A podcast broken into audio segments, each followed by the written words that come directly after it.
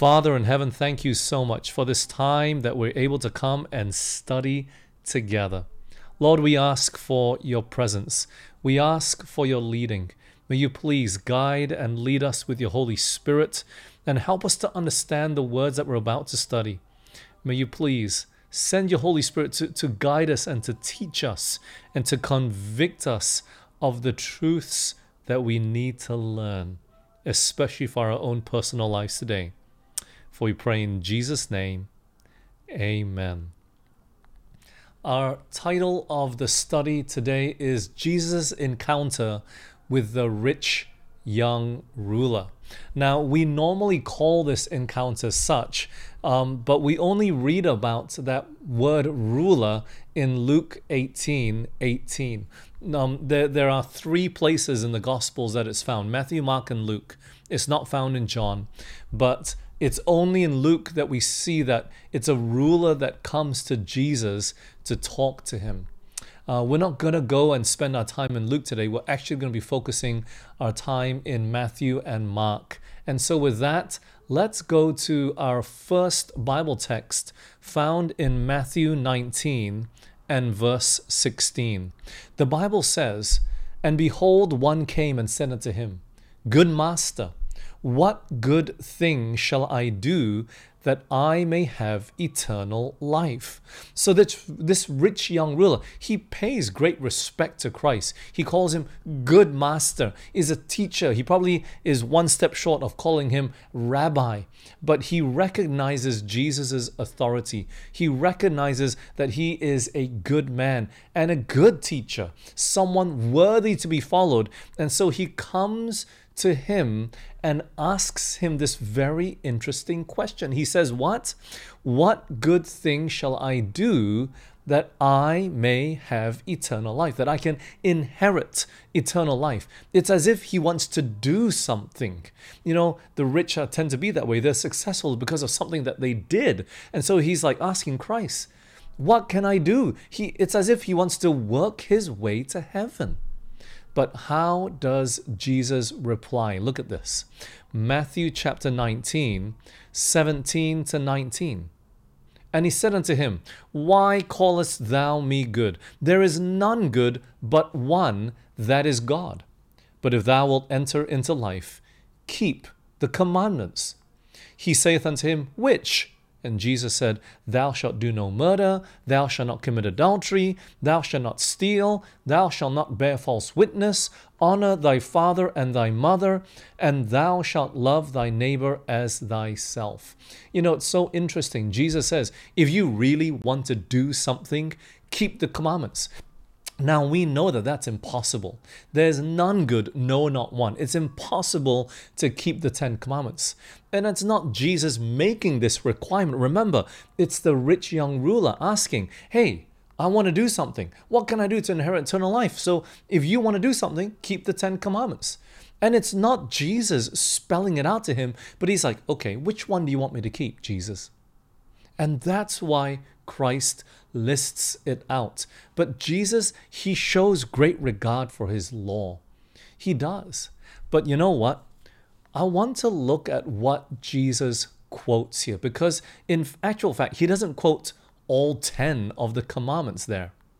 He only, firstly, what we see here is he only quotes the last six. Okay, he doesn't quote the first four commandments in relation to our love and loyalty to God. He only quotes the last six in how we treat each other in love to our neighbor. And maybe the rich young ruler. With Jesus leaving out these four, first four commandments, maybe the rich young ruler does not love God as much as he thinks he does. But you know, the second observation that we can make here in Jesus quoting the Ten Commandments, we actually have to go to the book of Mark. Okay? It's in Mark that the parallel passage that we see, and notice this Mark chapter 10, verse 19. He's quoting the commandments to the rich young ruler, and he says, Thou knowest the commandments. Do not commit adultery. Do not kill. Do not steal do not bear false witness. Defraud not. honor thy father and mother. Jesus, in this passage, we don't see it in Matthew, but in this passage, he actually quotes one commandment that we actually don't see spelled out in the Ten Commandments found in Exodus or even in Deuteronomy, which is defraud not. Did you see that? Defraud not. What does it mean to defraud not? It means to keep back by deception. Fraud, it's like when you commit fraud, it's like you're printing money, right? You're trying to deceive somebody thinking that this is real money that can actually be used when it shouldn't be. So that, that's what fraud is. And, and Jesus says, defraud not. Don't keep something back that you are holding on to by deception. Has the rich young ruler possibly been defrauding? And when you look in the concordance, the word defraud also means to steal. So it seems like he's emphasizing stealing because he already says, and I'm not sure if you noticed this, let's go back. In Mark 10 19, he already says, Do not steal. Do you see that? Do not bear false witness. And then he says, Defraud not. Almost as if emphasizing, Hey, rich young ruler, you are stealing. Maybe the riches that he obtained was not obtained honestly. Maybe he was defrauding somebody. Maybe he was stealing from somebody. And so Jesus repeats this twice in different way, but it seems to emphasize that he's been stealing. The third observation that I would like to make is that Jesus leaves one of the six commandments out. And you see this in Matthew and also in Mark. Okay? The, do you know which commandment is left out of the six in relation to how we treat our neighbor? It is the last commandment. Thou shalt not um, be covetous. Okay? So maybe Jesus is dealing with the covetousness of this rich young ruler. And we're going to come back to this one later, okay? But Jesus intentionally quotes the six, but leaves out the tenth one, the last one of the six, which has to do with covetousness. And we're going to come back to this. But how does the rich young ruler respond when Jesus says, "Well, if you want to if you want to be good, if you want to get to heaven, you keep the commandments and here's the ones that you should keep." How does the rich young ruler actually respond? Matthew 19 and verse 20 the Bible says, And the young man saith unto him, All these things have I kept from my youth up. What lack I yet? What a confident young man he is. What a confident reply. All these things I've kept from my youth. For sure, today, if this man was alive, he would be a Christian because he has no problem with keeping the Ten Commandments. But he says, I've kept all these things since I was young. What else do I fall short of? He's grown up in church all his life. And look, friends, it is possible to grow up in church all your life and still be lost. This man, surely, I, I mean, you know, I'm not saying that I doubt him. Surely he wasn't dishonoring his parents. Surely he hadn't killed somebody, right? Surely he hadn't committed adultery. Surely he hadn't been lying and all of these things, right? Maybe the last few ones are a bit questionable, but he confidently said, Jesus, I've kept all these things from my youth up. What else do I lack? Look, this young man must have known there was something wrong, or else he wouldn't have come to Christ in the first place, right? He needed some sort of what? confirmation that he was on the right path, or maybe he realized that there was something wrong. But nonetheless, he's come to Christ, and Jesus has recognized the issue, and by quoting the Ten Commandments, and really one of them being left out, he's highlighting this issue. How does Jesus reply? Mark 10 21. We're now in Mark then Jesus, beholding him, loved him, and said unto him, One thing thou lackest. Go thy way, sell whatsoever thou hast, and give to the poor, and thou shalt have treasure in heaven. Come, take up the cross, and follow me. What does Jesus do? He asks him to sell everything. This is the solution. When the rich young ruler says, What else do I lack? Jesus says, You still lack one thing. Go and sell everything, give it to the poor, take up your cross and follow me, and you will have your eternal life in heaven. You will have your name written in the books of heaven. And maybe, just maybe, the possessions in his life were his God. And that's why Jesus left out the first four commandments. Maybe, just maybe, he was so covetous of his possessions that he couldn't let it go. He couldn't. And maybe, just maybe, he had obtained all these riches by stealing and defrauding other people. There were just so many angles from which we could look at this, but yet Jesus sees to the very core of his heart. It is his riches, after all, that is stopping him from entering into heaven. You know, friends, how does this rich young ruler respond? He says in Mark chapter 10, verse 22 And he was sad at that saying and went away grieved for he had great possessions. You know, friends, sometimes the more you have, the harder it is to part with. You know, riches has this way of sticking to us and clinging to us. You would think that a rich man or a rich woman, it, when, when they have so much, it would be easier to give even more, right?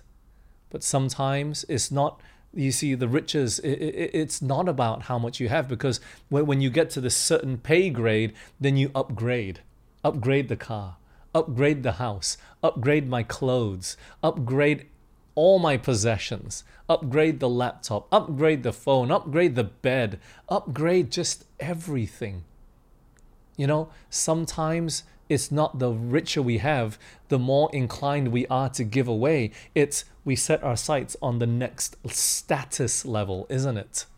And we upgrade at the expense of what? Giving back to God. And, you know, it's not just the rich people that have this issue. Don't, don't think that I'm just attacking the, the rich people this rich young ruler went away grieved because he had many possessions, but sometimes the poor man, all he has is one possession, and he looks at that one possession as the rich man looks at his thousand possessions. Do you see that? The issue really is not the issue of how much we own, but really how we look at it from our heart's perspective. But this rich young ruler went away grieved because he had a lot. The possessions that he owned stuck him to this world and, and, and, and made him lose sight of eternal things. Maybe he worked really hard for these possessions. Maybe he grew up in a poor family and didn't have such privileges, and so he was now enjoying his life. But, friends, he went away grieved because his heart was stuck to his possessions and he could not let it go. It was covetousness that was stopping him from selling all his possessions. It was the commandments that Jesus left out. What I'm trying to show you here is that Jesus is trying to redefine, in some sense, what we typically think covetousness is. You know, what is covetousness to us? Well, actually, I find that many people don't understand covetousness. But how do we know we are covetous or not?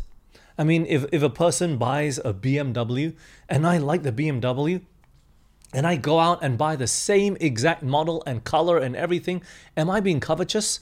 No. If, if my friend has a house and I like his house and I go by the exact same neighborhood on the same street and the same design, am I being covetousness? Uh, being covetous? No. How do we know we're being covetous then? Of course, look, opposite to covetousness is what? Contentment, right? But how do we know that we are being covetous? You see, the, the key is found in when you look at the, ten com- the 10th commandment. It says, don't covet your neighbor's goods or your the house or anything, but it also says, don't covet your neighbor's wife. You can't you can't look at your neighbor and say, I like his wife, and go get exactly the same wife because there's no such thing, right? You have to get that person's wife. And the only way to get that person's wife is you either kill the man for it or you kill and commit adultery, right? That's what happened with King David with Bathsheba. He killed his her husband Uriah the Hittite. And so when, when we look at covetousness, it always results in the breaking of one of the other of the Ten Commandments you go kill the person for it. You you steal his car, or you go and rob a bank and you steal the money and go buy it. We we break other commandments in our quest to get that other person's possessions or the similar product or thing. That is covetousness. But here, Jesus is redefining covetousness for us. It's not just breaking of the other Ten Commandments to, to obtain that. But in this sense, what? Not willing to sell all that you have to come and follow me. This man, he was just stuck to his possessions so much that he was not willing to sacrifice it to follow Jesus. And that is sometimes an issue, friends. The more we have, the harder it is to get rid of it. We'll think, oh, I don't know when I might need it, so I'll keep it just in case. But, friends, are you willing to give to those that are in need? The poor. You see, that is what Jesus was telling him to do. Sell all that you have, give it to the poor, come and follow me, and you will have riches in heaven. This man, he was sad. He was grieved. He wasn't having godly sorrow. He was sad at the thought of being poor. He wanted heaven and he wanted earth at the same time.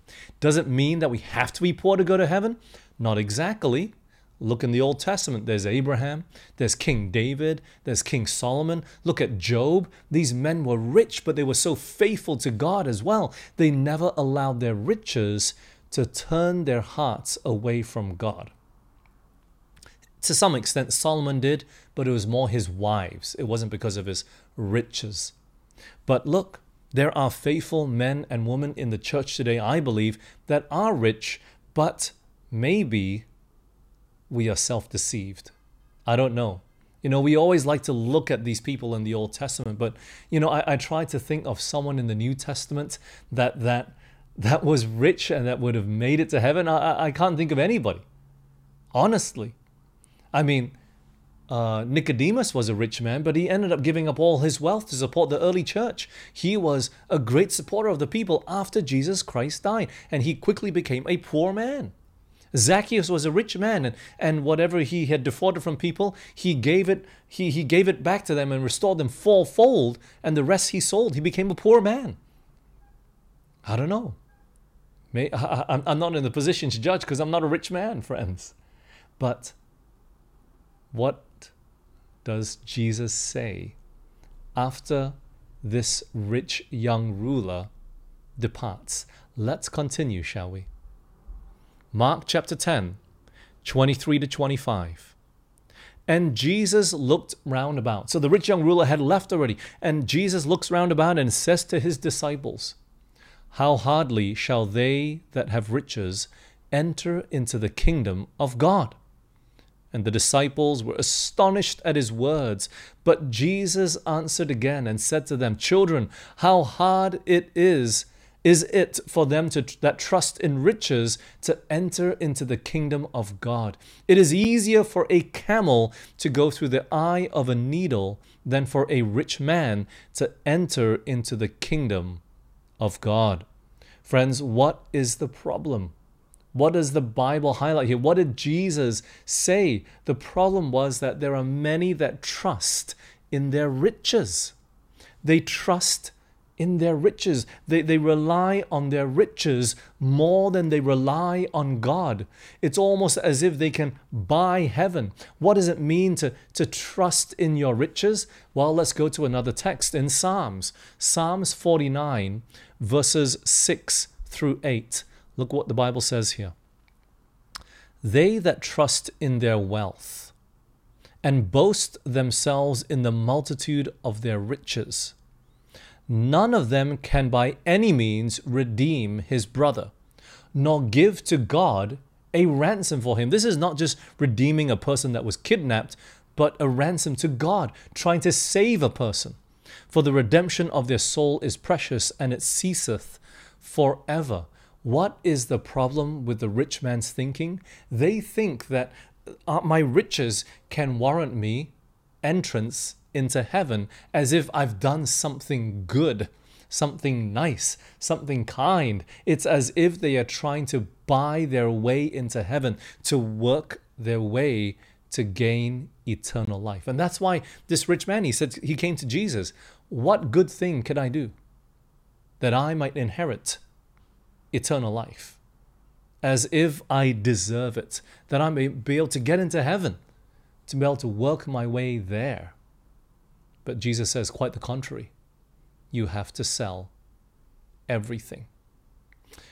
Look, Jesus, he's dealing with this issue of covetousness. And the difference between the 10th commandment and the other five commandments that we see, which relate to our neighbor, you know, honoring your parents, don't kill, don't commit adultery, don't steal, don't lie the difference between the 10th commandment and the other five is that the one dealing with covetousness is in our heart. The other five, you can see it. You can see it. You can see whether a person honors their parents or not. You can see whether a person kills or not, or commits adultery or not. Well, they get caught. You can't see it in the act, right? You, you can see whether a person is stealing or lying. But when it comes to covetousness, the difficulty with this commandment is that it's in the heart. It's more deceptive. And you can't just go out there and condemn every rich person. This is not what I'm trying to do, okay? I'm not trying to say that it's bad to be rich. That's not my point. But what I am trying to say here is that we have to be so careful. As you're sitting here this evening listening to the sermon here, don't think, oh, I'm okay. I'm poor. I don't have much to keep me attached to this world. Well, it might be your car. It, you might not have a lot, but it just might be one thing. You see, Jesus said, one thing you lack. One thing. And yes, he had to go and sell a lot of things, but there was just one possession, maybe to you this evening, that is keeping you attached to this world. Really. I've seen people get so attached to their laptops, so attached to their cameras, so attached to their cars. You know, look, I'm not, I'm not saying don't take care of it, but let's not treat it as if it's the most important thing in the world. Okay? But it's possible that a poor man could have the same mentality as a rich man today as well. But look, Jesus might be saying to you today, there's one thing you lack. And maybe you have to go and sell everything because it's easier for a camel to go through the eye of a needle than for a rich man to enter into heaven. The Bible text is clear there. It is impossible for a camel to go through the eye of a needle. It's impossible. It can't even stick its tongue through the eye of a needle. It is absolutely impossible. And so, look at this. Look at how the disciples respond. In Mark chapter 10, verses 26 to 27. And they were astonished out of measure, saying among themselves, Who then can be saved?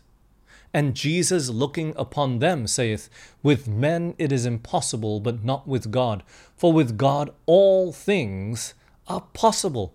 These disciples, they were astonished. They were shocked. They probably were so happy to see this rich young ruler coming to Jesus, like, oh, yes, they're ready to make him part of the disciple group.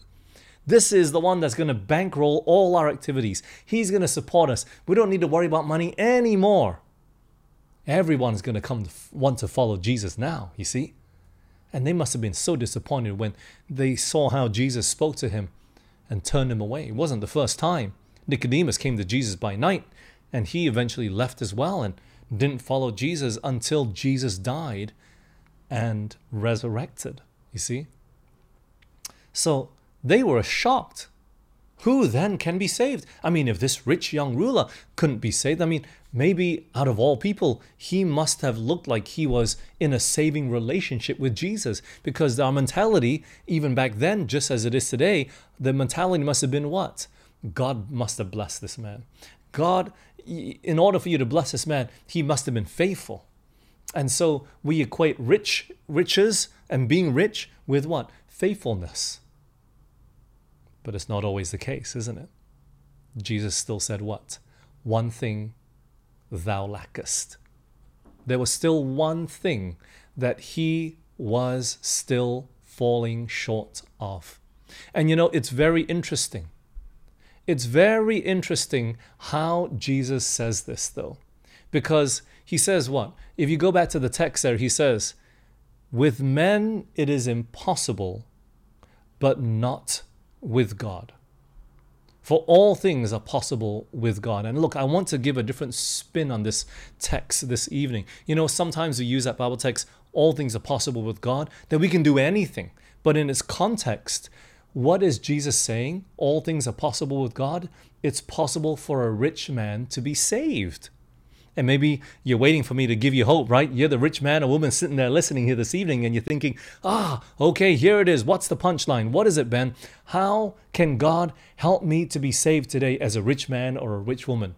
And God says, what? You got to sell everything. You got to sell everything. Because this rich young ruler made his riches above God. He made his riches his God. And maybe today, the reason why you're not willing to sell something is because that thing is so precious to you, it's above God. Maybe it's your phone. Maybe it's your relationship. Maybe it's your job. There is something that you may have to sacrifice today, and God, Jesus, is telling you, you got to get rid of it. You got to sell it and not just sell it to gain a bit of profit, but you give that money to the poor. What is it? But how how can a rich man be saved then, Ben? You're trying to give me hope and then destroy it at the same time. Well, that's the thing.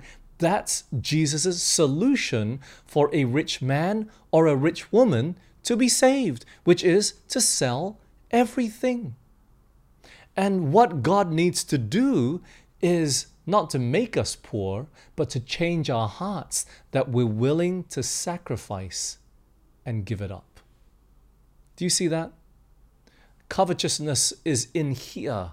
It's within our heart, within our thinking. It's so hard to detect. It's so deceptive. And God says the only way that I can deal with this is to see whether your loyalty lies with me, whether you are really willing to sacrifice and give up your most cherished and prized possession. Do you see that? Some of us, we make our girlfriend or boyfriend higher than God. Not even married yet. And uh, the, the person is sick, and you don't go to church because of them as well. You just stay home and take care of them, even though they just got a slight fever. I mean, look, I understand emergency situations, but you know, it gets to this point. Even as a pastor, when my spouse is sick, I have a responsibility to the church. God is more important. Are you willing to go? Do you see that, friends? I'm not saying you, you leave them behind and, and you know sell them, sacrifice them, get rid of them. No. But through our daily actions, we show what is more important. Some of us, we make our children our God. We make them above God. Do you see that? What is it that God is trying to tell you today that there's one thing you still lack? One thing. What is it? The heart is deceptive above all things. If you pray, God will show it to you. And it's not for me to, to say what it is because there are just a million things that we get attached to. A, a little child can get so attached to a teddy bear. Who knows? You say, oh, well, I'll just replace this teddy bear for. It's just not the same teddy bear. A person can, can get attached to two sticks, right? What is it in your life that you, you really treasure so much that you put it above God? And it, sometimes it's our responsibility as a husband and as a father. But no, no, no, no. Our responsibility to God is still first. So that when you come to this point, should I, should I work on the Sabbath to provide for my family or just go to church? From the worldly perspective, guess what? It looks irresponsible. You're not providing for your home, your family, the person that you promised to, to support and to cherish and to provide for all your life. But no, God is first. And you see, friends, with man, it is impossible. But with God, all things are possible. God can change the heart to change your priorities around. This is where the missionaries come in and, and martyrs that are willing to die for the faith. Their priorities seem to the world inverted or skewed or perverted. But you see, you can't look through the eyes of the world. Then you got to judge by what God says in His Word. And His Word was very clear to the rich young ruler sell everything, give to the poor, take up your cross and follow me, and you will have riches in heaven. And he couldn't. His mind had not been touched by the love of God. Friends, why do we sacrifice? Because we are committed to that thing. Whether it's a relationship, whether it's our work, whether it's our studies, whether it's possessions, we have a, a, a feeling, a, a love towards it. Do you see that? And Jesus is saying, anything that you love more than me, then there needs to be change. You might be going to church. You might be paying 10% tithe and 20% offering, but Jesus didn't say to the rich young ruler, give away 50%. He said, sell everything. And Jesus today is saying, I need your whole heart. If you don't give me your whole heart and willing to surrender everything, then you're going to come infinitely short of heaven. With man, it is impossible, but with God, it is possible only as you are willing to surrender to Him today. I want you to sh- I want to show you in closing how the disciples respond in verse 28 of Mark chapter 10. Then Peter began to say unto him, Lo, we have left all and followed thee. He began to get confident. It's like, oh, oh, yeah, surely I deserve a place in heaven, isn't it?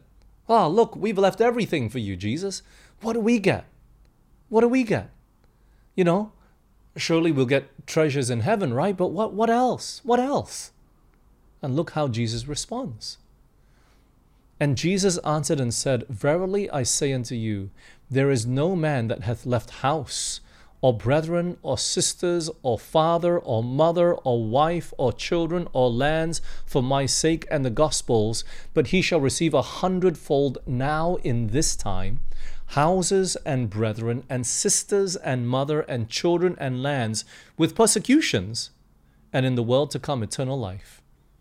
But many that are first shall be last, and the last shall be first. I want you to think about this. Because Peter said, Oh, we've left everything and followed you, Jesus.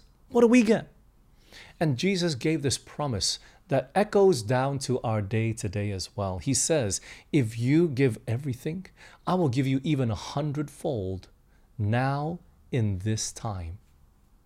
In this time, he wasn't referring to heaven, future eternal life. He says, I'll give you a hundred now in this time. Yes, you will do even greater things. you'll be blessed even more beyond measure.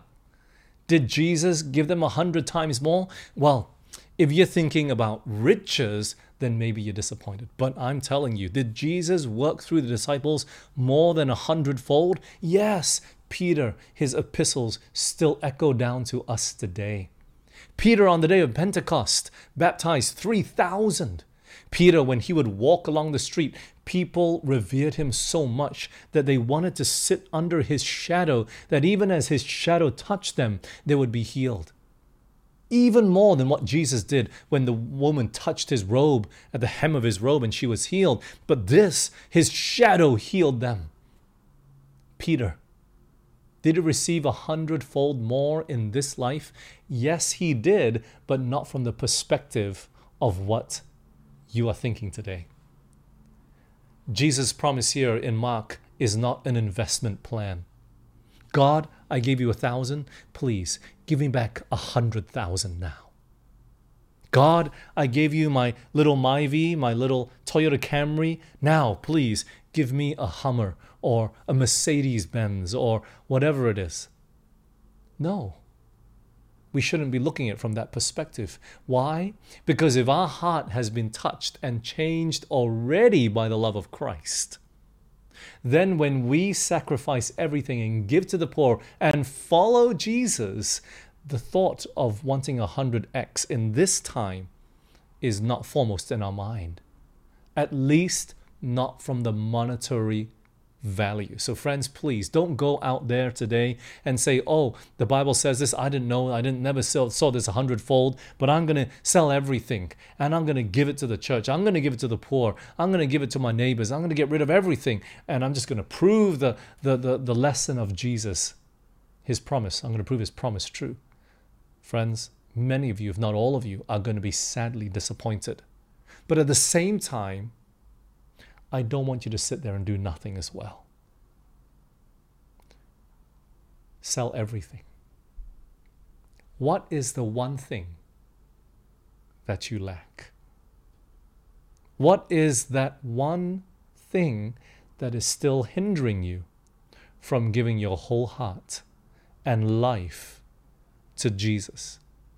Too many of us were waiting for something so clear or just the events to just something to come up. But friends, why can't we just fabricate that event and say, God, I'm going to give this to, to start this project? Just do it. Take it as a sign from God that He wants you to start it. You know, friends, what is the one thing?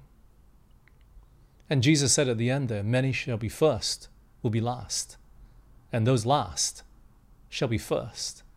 Many who start out rich in this life, seemingly, seemingly the head of society, will become the very last at the end.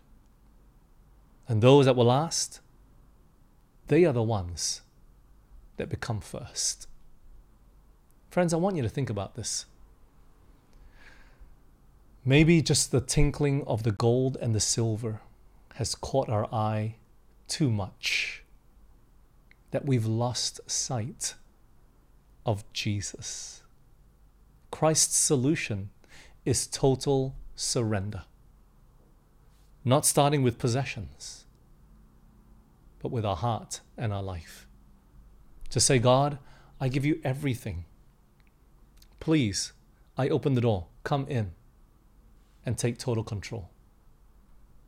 Friends, if you're willing to surrender everything, then God will show you what needs to go next, what possession it is, who you need to help, how you need to follow Christ. But until we get to that point, no matter if it's just a small little item in our life or a house or a car, no matter from small to big, it doesn't matter we will always struggle because the heart is not surrendered. And you will not want to sacrifice for somebody that you do not love. And so today, God, He's knocking on the door of your heart. He wants to come in. You know, it's rightly summarized the Ten Commandments to love God with all your heart, soul, strength, and might, and your neighbor as yourself.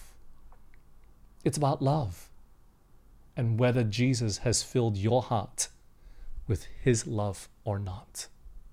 And so if you're struggling today, or even if you don't know, it's not about just sitting there and doing nothing, friends. I want you to give Jesus a chance.